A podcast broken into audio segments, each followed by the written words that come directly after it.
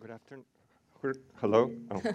Good afternoon. Thank you all for being here. I'm Armand Limnander, the deputy editor of W Magazine in New York, and we're very lucky this afternoon for the fashion section of the festival to have Pamela Golbin, the curator of the Musée des Arts Décoratifs in Paris, one of the most important fashion museums and institutions in the world, and Goga Ashkenazi, the designer and owner of Vionnet, one of the most important labels in the history of women's fashion. So it's, um, it's quite a, a, a, panel that we have.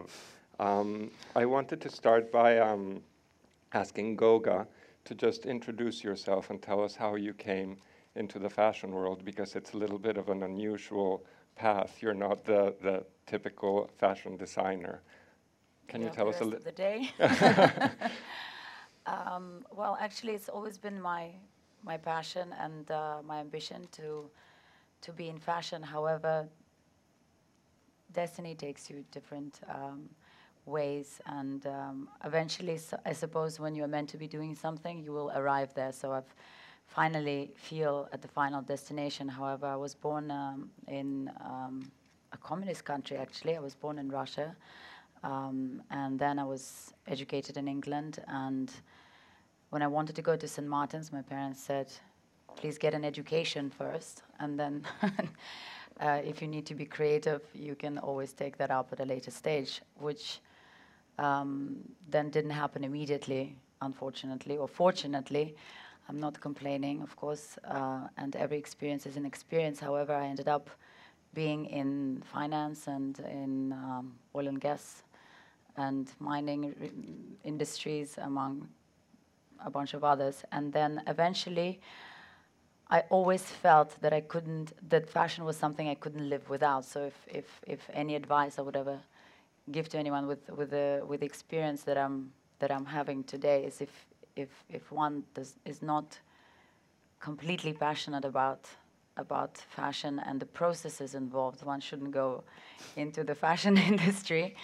Uh, however, I'm extremely lucky and uh, extremely. I feel I feel very honored to be able to uh, participate to the legacy and, and, and I suppose also contribute uh, a little uh, of my own legacy into a brand like Vionnet because uh, of course Vionnet, I don't know how many of you are familiar because it's it's quite staggering for me actually that there's a lot of people that have not heard of of the brand and uh, of the name Madeleine Vionnet, who in fact probably has um, created fashion as we know it today. It's it's probably the for me, of course, I'm, is the most influential character in, in the fashion that we see and that is relevant in, in today's um, uh, fashion shows and, and, yeah. and, works of many. I think so. uh, I think we're very lucky that uh, we have Pamela with us because Pamela curated an Absolutely. exhibition on Madeleine Vionnet before uh, Goga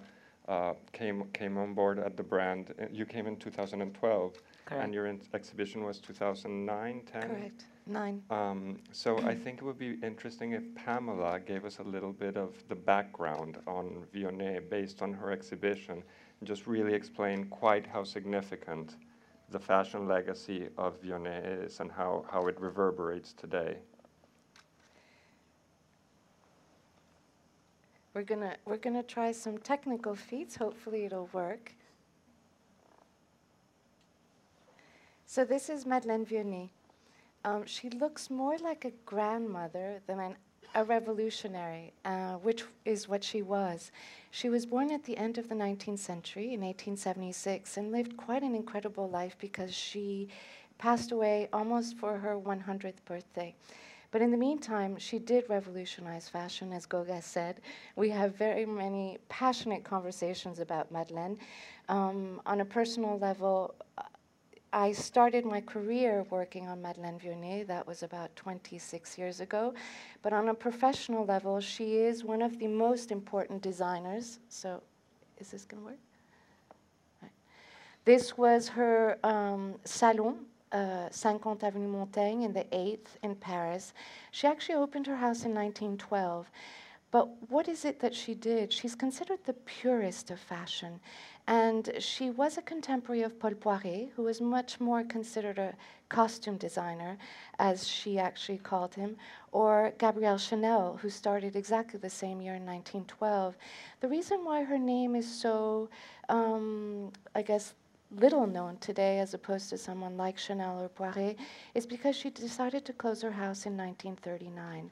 But before she did that, she established really the archetypal uh, modern wardrobe. She worked in, on a little doll, and this little doll is 80 centimeters high. And the reason why she did that was because all of her designs were based on three shapes the square, the rectangle, and the circle. And basically, she was able to do the central of all of her work around these three basic shapes. She worked on, like a puzzle, these little shapes on the doll, so it's three dimensional and not flat as things had been done just until then, because she really felt that it was about the body. Um, the body had no seams, and so that was why it was so important to use it on a small scale, and her ateliers then made it much bigger, scale one, so that she could really experiment. Oops. So this is actually from the Encyclopedia of Diderot in the 18th century, and this is a, how tailors worked and worked up until the 19th century when Madeleine Vionnet began her own house. And it was basically just flat, two-dimensional. So you cut out the shapes from a from a fabric, and then through seaming, you created a volume. But Vionnet was not about that, and she always said the body has no seams, so why should dresses as well um, follow that? This is her masterpiece. This is the four handkerchief dress. It's basically four squares. But when you look at it today, it's very difficult to understand how revolutionary this piece was. There's no hooks, there's no buttons, there's no zippers, there's no lining. It's one size fits all.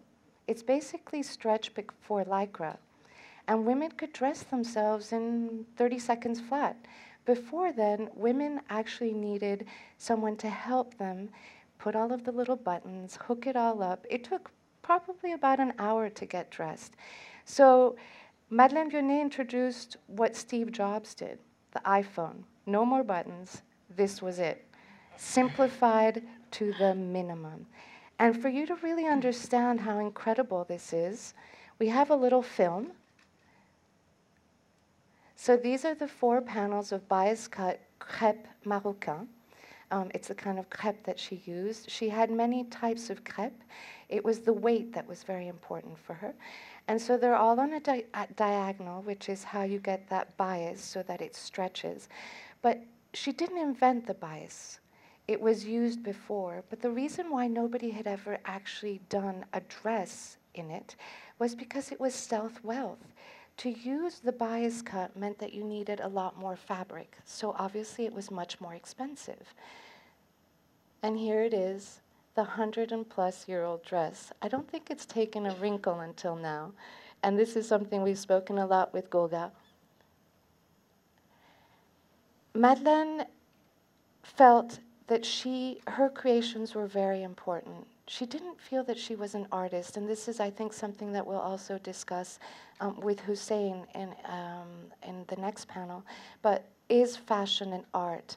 Vionnet was very clear about that. She said, artists dream. Fashion designers need to dress women or men. If not, they close shop. And that's something that's very important within the fashion world. It is an industry.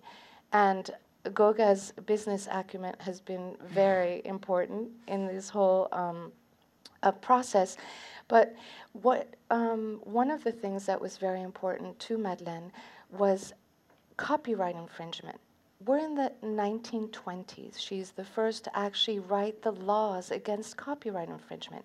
So all of her labels carried her thumb, her digital imprint, to show this is my signature. This is what I've done. This is my creation. And so here, the first actual signature that she did in her first pieces in 1912, and then as of 1918, because of her success, she was copied in all of the Anglo-Saxon countries as well as in Europe, and she started printing her digital um, thumb on each of the of the labels, and you see it um, on the the ones that are below it. That was just a, a very small, quick look at Vionnet before we, we continue our talk. So we're going to have we're going to show now on a continuous loop in the back the new Vionnet, which is uh, what Goga has been doing for the past couple of years. And so, why don't you um, tell us a little bit about what your uh, what your vision is? This is the past, what the present and the future is for you. Well, I think with a with a name like Vionnet coming into fashion is is definitely uh, an honorary task, but at the same time a very challenging task because whether you like it or not, you're going to be compared with someone who is a legend, someone whose shoes nobody, in, in, in my opinion, can, can fill. So um, right now, I'm the creative director. However, I have a, uh, a beautiful and talented team that I, that I call my family that is that are all working together on um, on the Vionnet today, and directing them is a pleasure. It's it's it's they are it, it, truly we call we call ourselves the Vionnet family, um, and first and foremost, the first inspiration that we take is is from Madeleine Vionnet, and always trying to be true to the heritage and always trying trying to be true to the um, to the DNA of the brand, let's say. However, as Pamela was explaining, and, and as you see from, uh, from her inventions, she has invented what has been claimed, let's say, by the fashion world. There isn't, I don't think, a designer today who's not using the bias cut, who's not using the draping, the, um, the pleating, the, all of the, the so-called language, let's say the language of fashion that, that, that we're using today, um, creating it. So it is a very challenging task to claim some of those signatures back and, and say, in fact, this is Vionnet. Of course, there's always fashion, as many other creative industries, uh, is a very referential platform. Let's say there's a lot of references uh, people use, and and um, some use it literally, and then others try to be more innovative. I think, and this is another component I think to to uh, the vision that uh, that I've got is she was an innovator and she was a revolutionary. And to be revolutionary in a way is also preserving her legacy. Um, in today's um, environment, I think um, the textiles are very important. We're looking at the shapes because, as you see, the shapes they, they seem almost simple, simplistic, but at the same time perfect. And um, so we're using, in fact, I've ordered myself the same 80 centimeter dolls without realize, realizing, of course, that she used 80 centimeter dolls because there was exactly half of a, of a uh, average height. Today, people are taller. and before it was easier to then transfer it onto a big pattern by just timesing it by two. Now, of course, we have these 80 centimeter dolls and we drape on them and then we have to calculate literally by decimal points. But um, so we, we still take these shapes, these squares, the circle, and um, working with the with the with these geometrical shapes, but using the new technology in a way uh, by using all of these new tools that are that are available to us. So the materials, the the textures, the um, the, the new finishes are very much present, and, and hopefully we're creating something that, that will have a reference in the future, something that was, that was new. Of course, I haven't been um, doing this for, for too long, and, and I have a great team. However, I'm also on the learning curve. I'm a, I, I also believe uh, for creativity, to nurture your creativity, you always have to remain curious and and in a way always stay on that learning curve. But um, hopefully it's getting it's getting better, and and hopefully um, it's getting or is worthy of, of, of such a beautiful name and such a tremendous heritage for for a whole industry. So.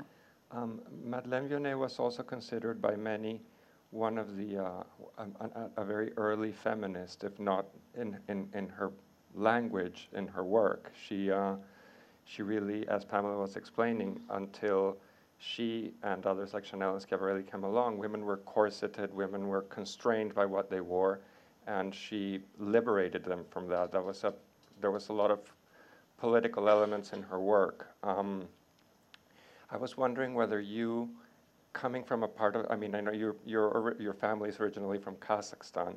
Do you feel that there's the need, do you feel a sen- in, an, in any sense any feminist agenda in your work, considering that there are still parts of the world where women cannot express themselves freely through fashion? Have you, have you thought of that considering you know, the house that it, it's, inter- it, it's interesting for, to me that your interest was in Vionnet because there's so many other other houses. Um, you said my origin is Kazakh. However, unfortunately, I've never properly lived there, and I never, I guess, felt um, in any way constrained. Um, even when I work there, I think it's. I'm, I'm definitely, if not a lot, a bit feminist. so, if there are any correlations to be um, to be brought uh, with with myself and and and, and and Madeleine, I definitely I definitely believe in um, in women that are powerful, and I believe in in capabilities of women. I believe that our um, the potential of, of women is not yet explored to the full. Um, I do believe that certain cultures, perhaps more than others, uh, contribute to that fact. Uh, however, I also believe in the power of the individual. And uh, I think that if this woman 100 years ago, and that environment I think was a lot less um, women friendly, let's say, mm-hmm. if uh, more than 100 years ago she was able to, to, to reach this far in today's world, what can any woman do? if you put your mind to it, if you put your willpower, if you put positive energy, if you keep your open mind, I think um, everything is possible. And I, I, I'm a big supporter of that belief, and I'm a big supporter of women um, because I do believe that in a way they need help sometimes However, always say it's all in your hands. It's it's all in it's it's all yours. Well, another interesting point is that fashion has become so global in the past 20, 30 years. I mean, when you think back at the time of Vionnet or even 30, 40 years ago, all fashion came from Italy and from France and then eventually from the United States. I don't think we would have had uh, Russian designer at a major European fashion house, even even 15, 20 years ago. So that in itself is a very, is a very positive, positive change. Do you think that fashion has the power nowadays, especially with all the advances in communications and visual language, to really affect cultural change? Well, I think there was a lot more exposure, let's say, of the population to the creative, maybe in some parts of the world, and and, and it was more nurtured. Um, so I guess in today's world, I mean, again, I don't like any kind of definition or tagging. I'm of Kazakh origin. I've also got Jewish blood in me. I've also got Tatar blood in me, and, and I've been kind of brought up all over the world, and and I that's contributed and, and led me up to, to where I am today. I, I think in today's world of um, uh, increased communication and information availability, there's definitely, definitely more opportunities and more exposure, even at a young age, if you're interested, if you feel the need to, to read something about Vionnet, you can with a click of a button today. Before, you would probably have to travel um, for, I don't know, months to get to a library to, to read that book. But not all the information is right. Sorry? Not all the information you read is. Apparently not, exactly. Just last night we were checking. Uh, We were checking on the internet, and it was an article from 1976 from Soviet Union, in fact, and I mean, I always check my facts with Pamela because if there's anyone in the world that is a true expert, um, So it, it's it's Pamela for sure. instantaneous translation. What we are- realized What are some of the misconceptions? There was pretty much 50% of that article was not true. Um, so it was it was really quite um, it was it was really quite interesting because I was reading the article first uh, a couple of weeks ago and I was thinking to myself, hmm, I thought I'd read quite a lot of literature now and really studied the Vionnet history quite intensely uh, for for a while, and I thought, my God, I didn't know that she invented a hoodie, and that was written in the article. So I was asking Pamela. I said, "Well, I just I didn't want to step on anybody's um, foot here, you know. But I mean, it's good if she did, but it doesn't seem logical because you do remember those." Those beautiful capuchons on on these cloaks of uh, of ladies of uh, many centuries before, and, and I asked, and, and Pamela said, I can guarantee she did not invent a hoodie. Perhaps uh, many, many other things, but Mm. definitely not a hoodie. well, in fashion, it's always difficult to say who was the 1st Yes. So you have to stay very, um, I guess, distant from that. There was a beautiful conversation between, between Doucet and, and Jacques Madeleine Doucet. Mm. Yes, uh, who was her first, um, or one of the significant employers where she, uh, where, where she created her first um, barefoot, braless um, collection, let's say. If I'm correct, do cut me off, please. Um, and uh, that conversation was kind of interesting. And again, Pamela cut in and said, Goga, that conversation never happened. I can pretty much guarantee that. But it's nice to have imagination.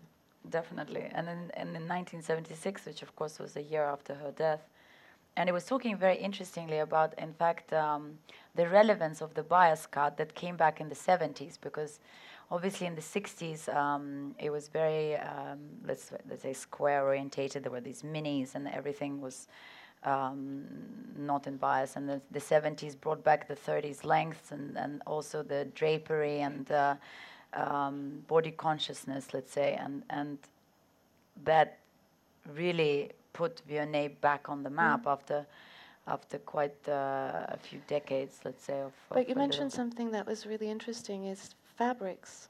It all starts with the textile, and there has been so much innovation in the textile industry um, worldwide that the fact that you've been really looking into new textiles is, is something very important because that will shape what comes out, what kind of silhouette you get at, in the end.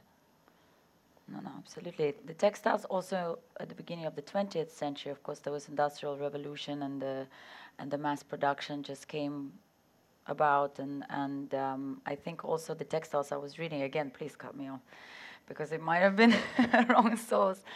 But um, I've been reading that um, there is a piece dyeing um, technique that appeared, which allowed to fix that the the bias yarn and um, that allowed for a more stretchy material. So, in fact, stretch materials are also, in a way, um, uh, an invention or So, of, uh, of Vionnet. so I'm curious, what bias. is, what is your process? How do you approach the collection considering, um, because you don't have a, a traditional fashion background? You, you didn't, you didn't, um, Oh, I did do a little bit of training throughout, but yes, But, absolutely. but, but is your, is your approach, do you, do you draw, do you come with an idea and ask for someone to elaborate on it? Do you, do you clip things? Do you come with historical references? How do you, how do you approach You each s- collection? Oh, you should see me in the office because um, A my stylist, my stylist, who I, love very much, and, and she came to me. She said, "Coco, but why are you not wearing heels? Because, you know, I always see you and you're always wearing flats, and before you always, you know, you, you just kind of you, you need to wear heels. It's about posture. It's about. I'm like, listen, I really love to wear heels, but I think I would fall because I, I do everything with everybody in, in my team, and I draw, and I work with the party makers whom my love, and then with and, and with every department pretty much, and I'm on the floor, and, and then I'm jumping up But and do you down. start, the what's beginning, the starting point? What's the beginning? the beginning always comes um, with with an idea, inspiration. I mean, we always. When, when starting a collection, I always look through the books. One of them, Tell of us, course, No, but tell us about this collection that we're actually seeing because it has a nice story. Okay, well, the first, of course, we take a book written by Pamela Golbin, and start flicking through it. Um, it's a beautiful book, by the way. And um, then, of course, I tried to find inspiration and ideas anywhere but fashion after that, quite frankly. Uh, in this collection, for instance, um, I was fascinated with the color of iridescence.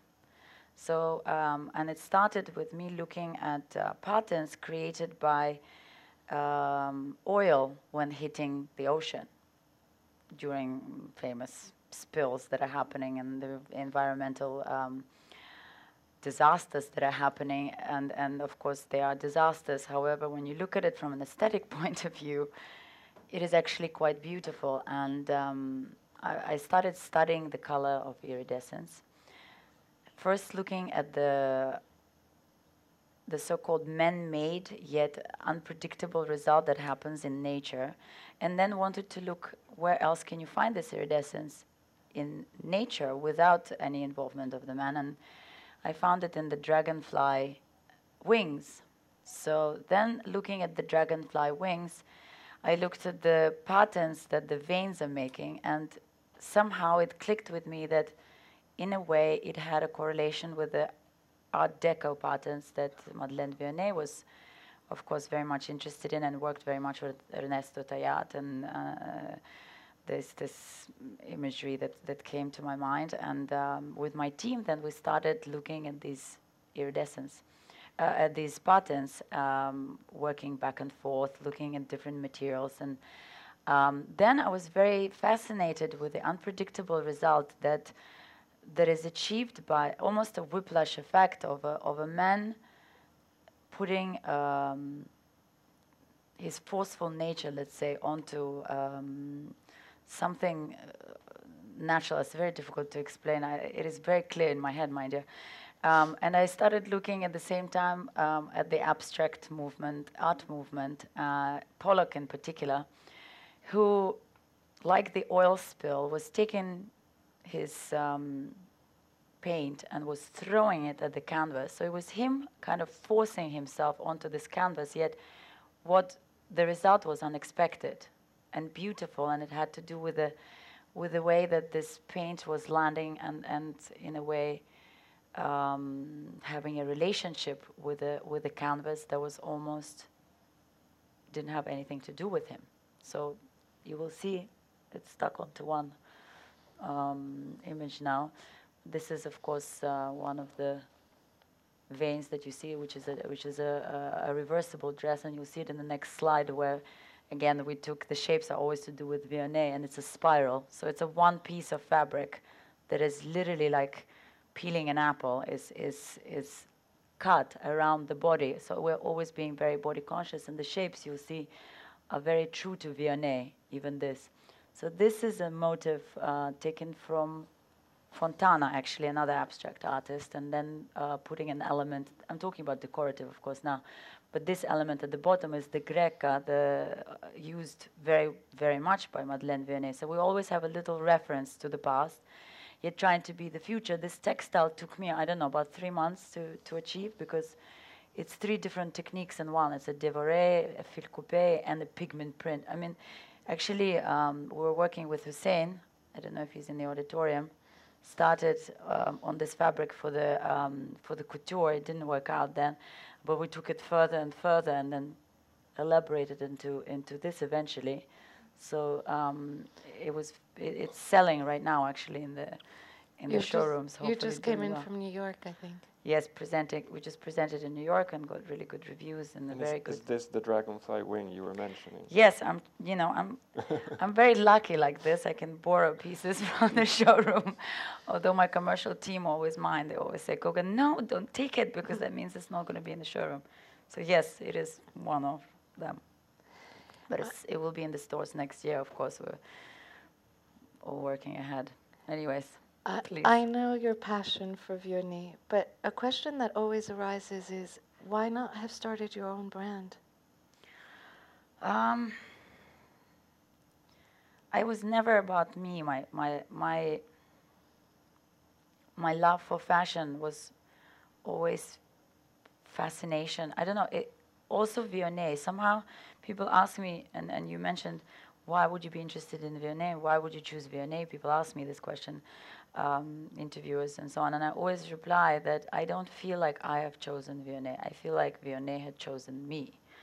I feel blessed to be able to to to work with a heritage like this. I have many ideas of my own, but I'm not. Uh, I don't know. I don't. I'm not vain like that. It's not about my my passion for for what I'm doing has nothing to do with being passionate about promoting myself. It's to be passionate about the processes. In fact, I'm I, I much more enjoy a day without you know appearing in public and being with my team that I, as I said already mentioned, uh, love very dearly and enjoy every minute with. And, and for me, th- these processes, the creative processes we go through, the travel that we go to, that also I take my team when we travel. We take I take them on inspiration trips. We just went to Berlin a couple of weeks ago. We went to Tokyo before, where we always kind of keep an open mind and talk about Vionnet and talk about new inspirations and new um, interesting ways of draping, working on the fabric, doing this, and, and it's just a. This is what I love the most, and and I feel like I was meant to be somehow doing exactly this and not creating some Goga Ashkenazi brand. It's just not me, really. Well, should we open up to uh, questions from the audience? I'm sure people want to participate. I can't really see with the light, so. no. Over, is, is there a microphone we could pass around?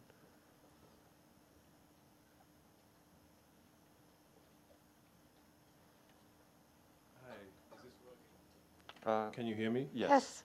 Thanks for a fascinating discussion. It's always great to learn about someone that you knew nothing about. Um, and I was wondering if um, Madame Vionnet's closing of her house in 1939 had anything to do with the occupation of Paris. Um, uh, and like you know world events. I also wondered uh, that dress, the square dress, is so beautiful, and um, it reminded me of Malevich, his um, suprematist squares. And I was wondering if she, and also the um, circle, square, and triangles like Cézanne brought to life. And I was wondering if she was connected with any of, of that, or if she was aware of that, what she was doing. Ab- absolutely. Um, she did close in 1939 because of the war, and she was not the only house in Paris that closed down. However, she was um, one of the houses that didn't reopen after the war. Things changed quite drastically in fashion, and what's important to know is that she was already in her 60s by then and had started at the age of 11. So over 50 years had gone by, and she was ready to retire. And in 1939, 65 was, you know, a, good age. But she did live for almost 40 more years. And yes, she was close to that movement, to Malevich and all of the purists, Le Corbusier. She wasn't um, like Chanel, who went out and was very much about herself. She, she stayed uh, very much out of the limelight, but was very close to artists and designers of her time. Anyone else? Down here. Uh, As I read, uh, you were in uh, oil business in the past. So uh, where is this interest in fashion coming from, and what we have to wait of the future of Vionnet brand? What will it change? You will change the DNA of this brand, or it will stay the same? Thank you. Um, I was in oil and gas and also mining business, and but that was more means to an end. I was, I suppose, it wasn't I, I, I wasn't growing up thinking, my God, I really want to be in oil and gas. I was growing up sort of more really interested in, in fashion, and, and my mother was making all of her uh, all of her clothes in an atelier and, and all of my uniforms, and she was obsessed. I guess I, I kind of in, inherited this this love for fashion. But when an opportunity arises, and I was kind of fortunate, and I, I do consider myself very lucky to be able to have um, faced those opportunities. When an opportunity arises, and it's the it's it's the logic that says you can't whether you are going to be passionate about this particular you know opportunity it's just something you can't pass it's just it would be silly not to do it. And then of course there is a whirlwind that just takes you in and you do one and then the other and then it's always dragging you. And you know you, you try to get out but they drag you back in. They it's always um, it, it always feels good to make money in a way you know. It's it's a very it's a it's a feeling when you are financially successful and you're becoming secure and that gives you a level of independence that is almost addictive this independence. Um, and certainly i wouldn't have been able to be doing sitting here and doing what i'm doing without without that part of my life. Yet i always knew it was temporary and i always wanted to be in fashion. And when i it was literally a conscious decision when i moved in fact to florence and to do with the previous question, um, Madeleine Vionnet was collaborating very closely with an artist called uh, Ernesto Thayaht from Florence, um, and they and they created very beautiful illustrations and and um, work together. Um, and so it just somehow clicked. Anyway, I was doing these courses in fashion and in arts, and for a year rebooting my system and looking for a brand. And when I heard Vionnet was was looking for a partner, I was I grabbed that opportunity. That was not an opportunity that I could pass either because that was a dream come true. And it's a very different feeling when you know that this is an opportunity that you were waiting your entire life for. This is so I was very clear about that. Um, and uh, with Vionnet, when I when I overtook Vionnet, it wasn't my ambition to to become creative director immediately. I wanted to leave myself time. For me, this is a lifelong project. It's not something I would move on. People ask me if you were in another industry before and then you move to fashion and then maybe you'll move again. I don't think it's going to be happening. And also another question is always, why do you think Vionnet is going to be successful this time around? People have tried before, and I say always that it's either going to happen, or I'm either going to do it, or I'm going to die trying, because this is for me a lifelong dream. And um, so when I overtook it, I I will always keep the DNA of the brand, but I guess an interpretation is um, I will probably be persecuted. Maybe some people will agree with me also in the future with, with the approach that I'm taking, but I'm doing my very best to preserve the legacy, but also be true to who Vionnet, Madeleine, Madame Vionnet was. And she was a revolutionary in a way. So not in a way, in a huge way. And, and, and so that spirit is also for me something to consider and keep true to. So the DNA will always be there in terms of form and, and but we move on in a way with the with all the new capabilities like I was saying before. So hopefully we'll be able with my team to take it slightly forward as well and, and, and be worthy of, of the name and put the Vionnet name back on the pedestal where it belongs really. So there's a lot of effort going toward that, not only on the design front, also also on the business side. Um, we're we're opening stores all over, and we're already in 250 locations around the world. So it's growing, it's getting there. It just requires time and and support, you know. So your support counts for sure. Anyone else? Or I, I'd just like Oh. to add, because this is something that we speak of often Goga's passion, um, relentless passion, but it's also a challenging industry. And I think there's some stu- fashion students here. I think it would be nice if they hear your daily challenges, or at least a couple. well, the fact that it never ends. yes, well, it's never ending for sure. I've. It sounds so little that I've been in it for two years, but I feel like I've been in it for I don't know how many years. We What did you say, joking. I dog said years? it's dog years. I said it's like seven years for one, because you do so many collections in one in one year, and every collection is a little lifetime almost, and it ends, and it has a beginning, and it's got a climax, and it's got everything. So you live through these ups and downs, and at the same time, apart from being creative, you have to face a lot of I wanted to say a bad word, but a lot of unnecessary Challenges. A lot of challenges, a lot of unnecessary energy being wasted, let's say, on on things that shouldn't matter. And um, there's also systems which I uh, have a very strong opinion about, but won't go into that conversation. There's a lot of um, there is a lot of tension, let's say, and not enough collaboration. In the arts world today, I find people are more collaborative, and historically it hasn't been like this. And in, in fashion, there's a lot of just tensions that uh, people are very mm, egoistical, let's say, and very egocentric. A lot of the time, when the talent is here and the ego is about the same, it's it's it's wonderful. If ego is here, talent is there. It really is unbearable, and there's some of that too. So you know, it's i a lot of that happens, and and unfortunately, some egos are nurtured, even though the, you know, the, the, in my opinion, sometimes others maybe deserve it more. But anyway, it's it's a challenging industry for sure. You can only go in if if you are obsessed with the process, because all the rest of the um, dealings are, are very difficult. I know. I think a lot of people th- uh, see the image of the designer coming at the end of the show and taking the bow and think it's very glamorous, but they don't Oh realize Oh God, this is like 20 seconds of um, exactly. of like a months and months of uh, beautiful, beautiful, pro- as I was saying, beautiful moments, but also a lot of time of just wasted for me.